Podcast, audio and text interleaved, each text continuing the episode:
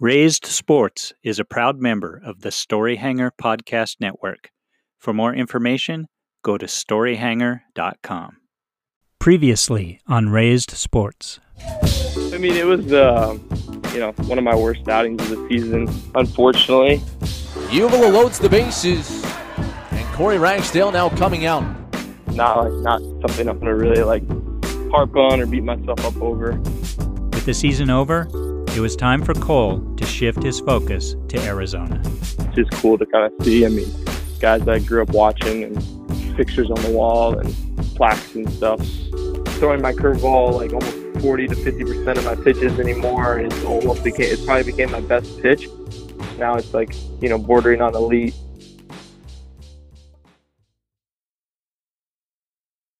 They're the only group that has a winning arbitration record. Um, and they got a lot of firepower with that and have a really good reputation with that. Um, and so they can grind out every dollar that I'm worth.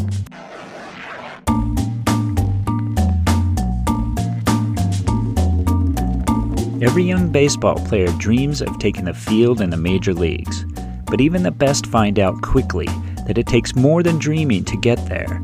It takes talent, hard work, and even a little bit of luck. There's times where I've, you know, kind of had things planned in my head and like expected them to go a certain way, um, and they they normally don't. Welcome to season two of the Raised Sports Podcast, in which we'll go deep into the minor leagues and follow a prospect as he works towards what he hopes will be a shot at the big leagues. The organization's going to test me, and if I can hold up, then great. Not, then they'll they'll, uh, they'll find somebody else, and that's kind of the nature of the business. He'll endure long bus trips and short paychecks. He'll tinker with his game as the competition gets tougher, and he'll battle through the aches and pains that come with a long season. It's just part of the game. I mean, playing playing a little bit banged up. I mean, you're never going to feel 100%, you know, in a 140 game season. And along the way, he'll constantly look for any edge to improve his game, to impress, to find a way to advance up the minor league ladder. When I'm my best is when I'm not thinking too much and I'm just out, out there to embarrass the hitter. For the rest of my career, just out to show the world.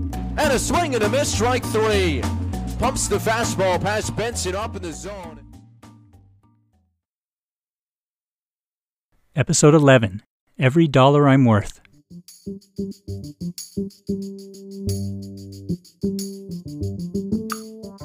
The Arizona Fall League was a dream opportunity for Cole Uvila, a chance to test himself against top minor league competition. But when he arrived there in mid September, the former 40th round draft pick quickly found out there was another benefit to it all. All of a sudden, he was getting noticed. And he wasn't just getting noticed by his peers or by coaches or by reporters. He was getting noticed by the sports agents. This was a pretty new and exciting experience for Cole. Aside from a hint of interest here or there during the regular season in Down East, he hadn't really had much interest from anyone who wanted to represent him. He thought that might change in Arizona. He even thought there was a chance he would come away from the whole experience with an agent. But he didn't expect it to get quite as wild as it did. All of a sudden, they were, if not everywhere, at least a pretty constant presence. All of a sudden, simply by being on a roster in the Fall League, Cole was a hot commodity. They're not like out there like like running you down as you're walking the locker room, but it's like I probably got 10 to 15 messages on Instagram like, "Hey Cole, I'm going to be out in Arizona on the 8th and 9th and 10th. I read a lot about you. I heard a lot about you. Heard good things. Like let's let's meet for breakfast and let me tell you what I can do for you." And um and I get it. I respect it 100%, but at the end of the day it is just kind of like a hustle. Very quickly, Cole recognized this hustle for what it was an important step for him, but also sort of a mixed bag. On the one hand, it was thrilling. It's flattering to be wanted, after all. But there was also a part of him, the I'll show them part, that wondered where they'd been all along. That part made him question if they really had read a lot about him, if they really had heard good things, or if they'd just been going down the list of names on Fall League rosters and his name happened to be there. And his skepticism grew as he began taking these breakfast meetings and started hearing pitch after pitch after pitch that all seemed to be kind of the same. It was cool at first. Like when the first agent reached out, I was like, wow, this is cool. Like maybe I'll come out of the fall league with an agency. But then it was just like so repetitive and, and essentially they all have the same pitch.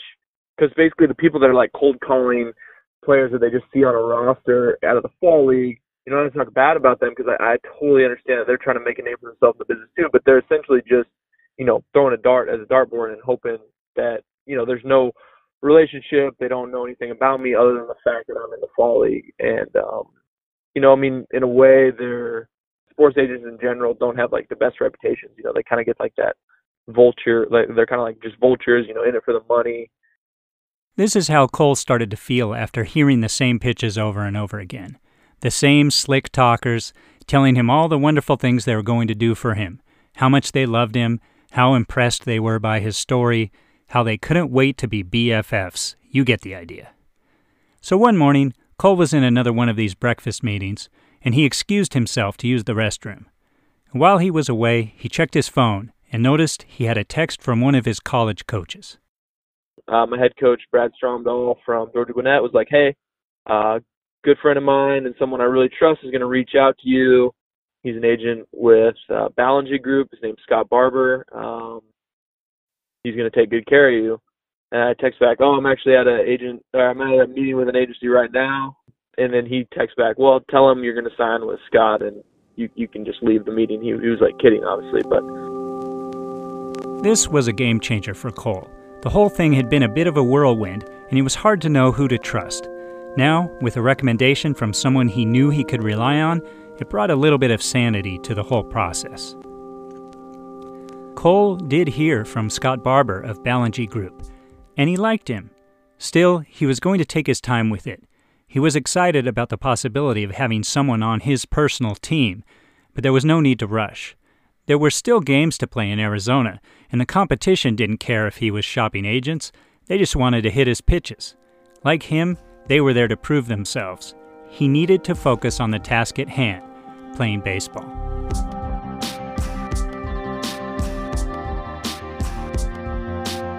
Cole had been assigned to play for the Surprise Saguaros, a team made up of prospects from the Texas Rangers, Kansas City Royals, New York Yankees, Baltimore Orioles, and Washington Nationals.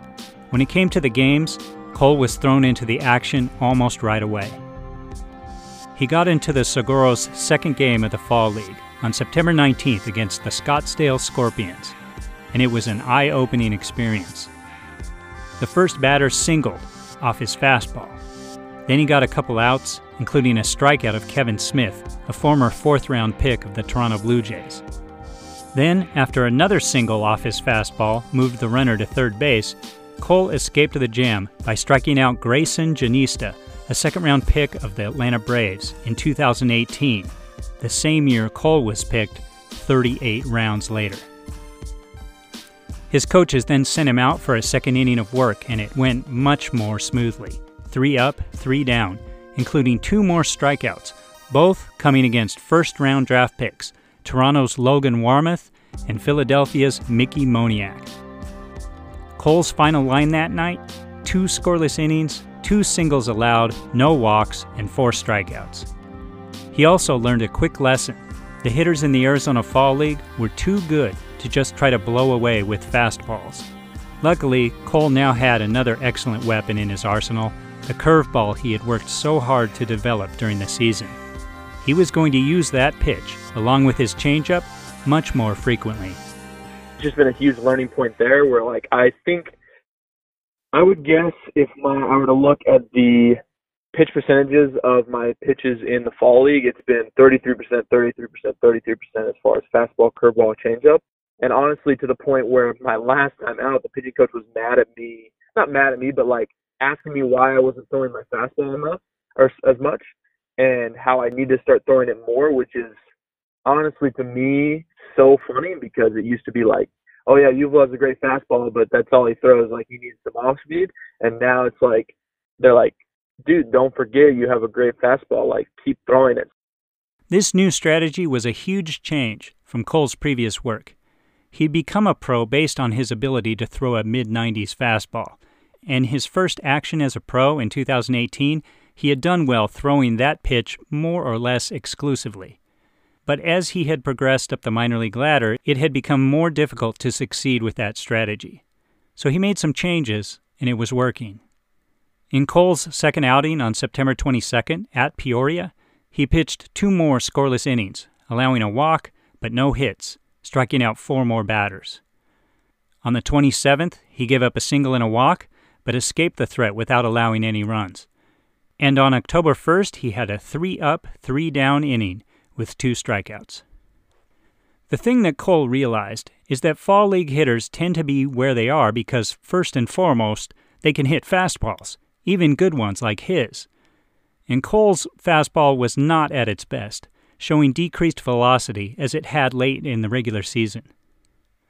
Always quick to adjust, Cole figured he could take advantage of the eagerness of the hitters, though, especially since his improved curveball had proven to be deadly.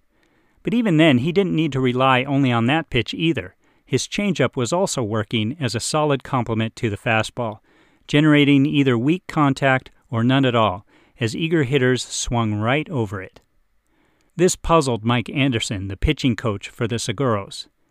Anderson worked in the Rangers organization, but he hadn't followed Cole's development that closely.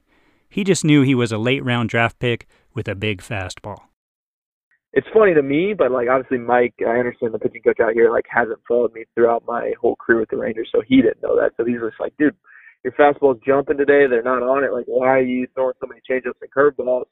So I think it's about finding like a middle ground there, like still using my best pitch in my fastball. But it, honestly, like out here, I don't really necessarily think my fastball is my best pitch anymore. I think my changeup has been my changeup usage has gone up so much, and it's been like to get back in counts. Like I'll start one zero and throw a changeup, and you know they'll swing over it because all these guys are they're you know you can't walk your way to the big leagues. I mean you need to hit home runs and doubles and and get on base that way. So these guys know that, and they're trying to hit the balls out of the park. And the changeup's been a game changer. The curveball's been good. I have more I have more strikeouts with my changeup and curveball than I do my fastball.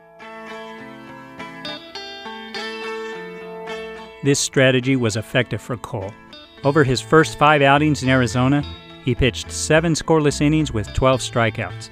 And along the way, he was mowing down top level draft picks guys who'd received huge signing bonuses, guys who'd been on every prospect watch list, guys drafted 30, 35, even 39 rounds ahead of him. The best of the best, he was getting them out.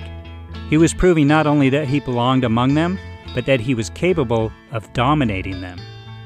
It's gone uh, really well. I'd be lying if I told you and thought it'd be going this well when I got here. Um, and again, just trying to ride that momentum. I'm not. I mean, um, it's like been great for my confidence. It's been eye opening to me.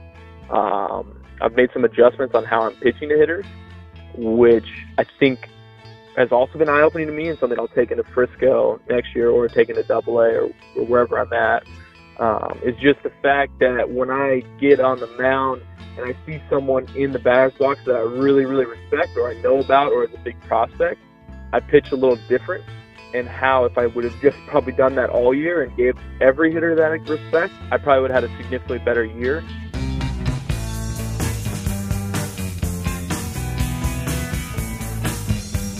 As things were going well on the field, they were also progressing at the breakfast meetings. Cole had been in contact with Scott Barber, the agent from Ballengee Group he was considering hiring. In addition to the recommendation from a former coach, Cole had also spent some time with a friend of his, a pitcher named Nathan Bates, who was also represented by Ballengee. And thirdly, Derek Tucker, the Rangers scout who had signed Cole, also put in a positive word.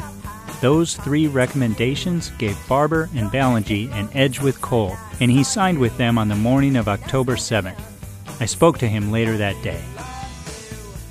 It was kind of an easy decision. You know, they they're the only co- uh, group right now with a winning arbitration record. Um, they have a ton of resources. You know, they have multiple equipment managers. They have a you know a social media team, a PR team. They have a lot of firepower, a lot of resources, and um, it was just a no-brainer when I combined that with all of the referrals that I had gotten about Scott. And so yeah, I'm really excited. Just left, actually, literally just left the house. That's why I've kind of been hard to track down today. It's been a busy day, but I filled out the paperwork, signed with them. They're gonna call the Rangers to let the Rangers know and start the process of uh, basically just getting me as much information as I can from the Rangers during winter meetings, uh, getting me equipment, um, trying to get me some maybe a shoe deal or a glove deal, and, and as well as like some baseball card deals to maybe put a little bit more money in my pocket for next season. And yeah, I'm excited. There was one thing there in what Cole said that I don't want to gloss over because it's important. He says that Ballengee has a winning record in arbitration. To quickly explain, minor league baseball players don't make much money when it comes to actual salary. Cole makes about $1,300 a month. If you reach the major leagues, it gets much better. The minimum salary in 2020 will be just over 560,000, prorated by day spent in the big leagues. The real big money comes when players reach free agency, but that doesn't happen until you've been in the major leagues for 6 years. But there is another step where things can get pretty lucrative after 3 years of major league service time. That's when you're able to actually negotiate your salary with your team through the arbitration process. If you can't reach an agreement in those negotiations, you go before an arbitrator and argue your case, like you would in court. Having an agency that can effectively do this on your behalf can be a big advantage, as the arbitrator will ultimately decide your salary, picking either the one you ask for or the team's offer. Arbitration is a big, big part of you know where the money starts to become real. Um, and that's actually the first time in this process that I would actually pay Scott anything. So like right now, he's just working for me for free until I get to arbitration, um, and then after that, it's five percent of my arbitration and big league contracts. And uh, like I said, they're the only group that has a winning arbitration record, um, and they got a lot of firepower with that, and have a really good reputation with that. And so they can grind out every dollar that I'm worth. Why would an agent work for three, four, five years for free? This is the other part of it that sold Cole on Ballengee Group. Because while most of the agents gushed about what they could do for Cole, Ballengee came in with a refreshing bit of honesty. They explained that they were interested in what Cole could do for them. That was the thing I really liked about Ballengee. I mean, they said today, like, the reason we want you to sign is because we think you can make us money. I mean, it's at the end of the day, it's a business, and we think that you can make us money someday, and that's why we want you to be a part of Ballengee. And it wasn't like this pitch about, oh, we're to be buddy buddy, like, uh, you know, you'll invite me to your wedding, like all this stuff. It, they were very honest and straightforward, and that was another big selling point for me. Ballengee had a belief that investing in Cole, the 40th round pick who was drafted at the age of 24, was going to pay off for them.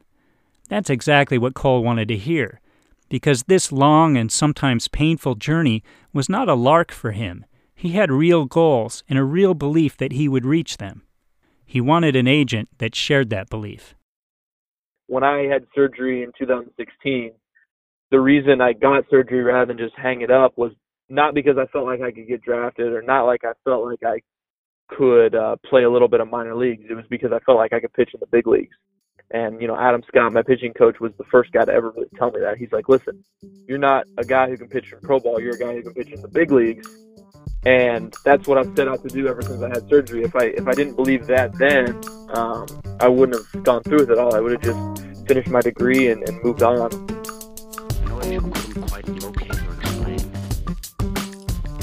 But Cole wasn't moving on, he was moving up.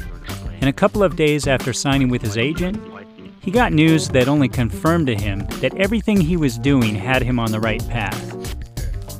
He was in the Saguaros clubhouse and he got word that the manager, Scott Thorman, wanted to speak to him. Cole had a good feeling about it because with the Arizona Fall League's All Star game coming that Saturday, October 12th, and since he had been pitching so well, he was hoping he would be included in the big game.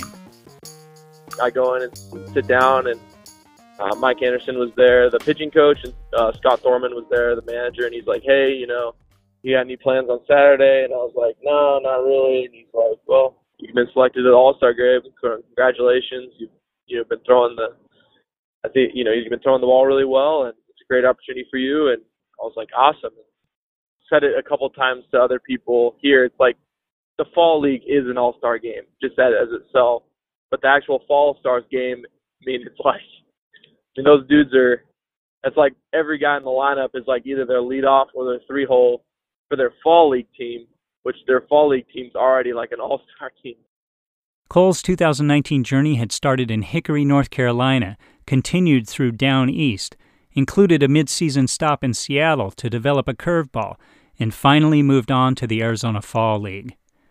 Now it presented yet another test a selection to the Fall League All Stars game, or as they call it, the Fall Stars game.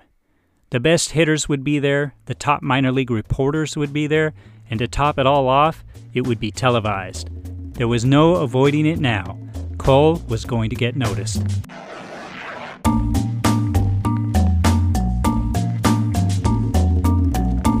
Thank you for listening to the Raised Sports Podcast. This episode was written and produced by me, Bob Harkins. Special thanks as always to Cole Uvila for letting me follow along with him throughout the 2019 season. Music credits for this episode go to Broke for Free, Nyalor, and Plum Tree, and the theme song comes from DL Sounds. Don't forget to check out raisedsports.com for more on the show, to purchase custom made t shirts, and to subscribe to our newsletter, which includes bonus stories that accompany every episode. Also, please rate and review us on Apple Podcasts. It helps with exposure.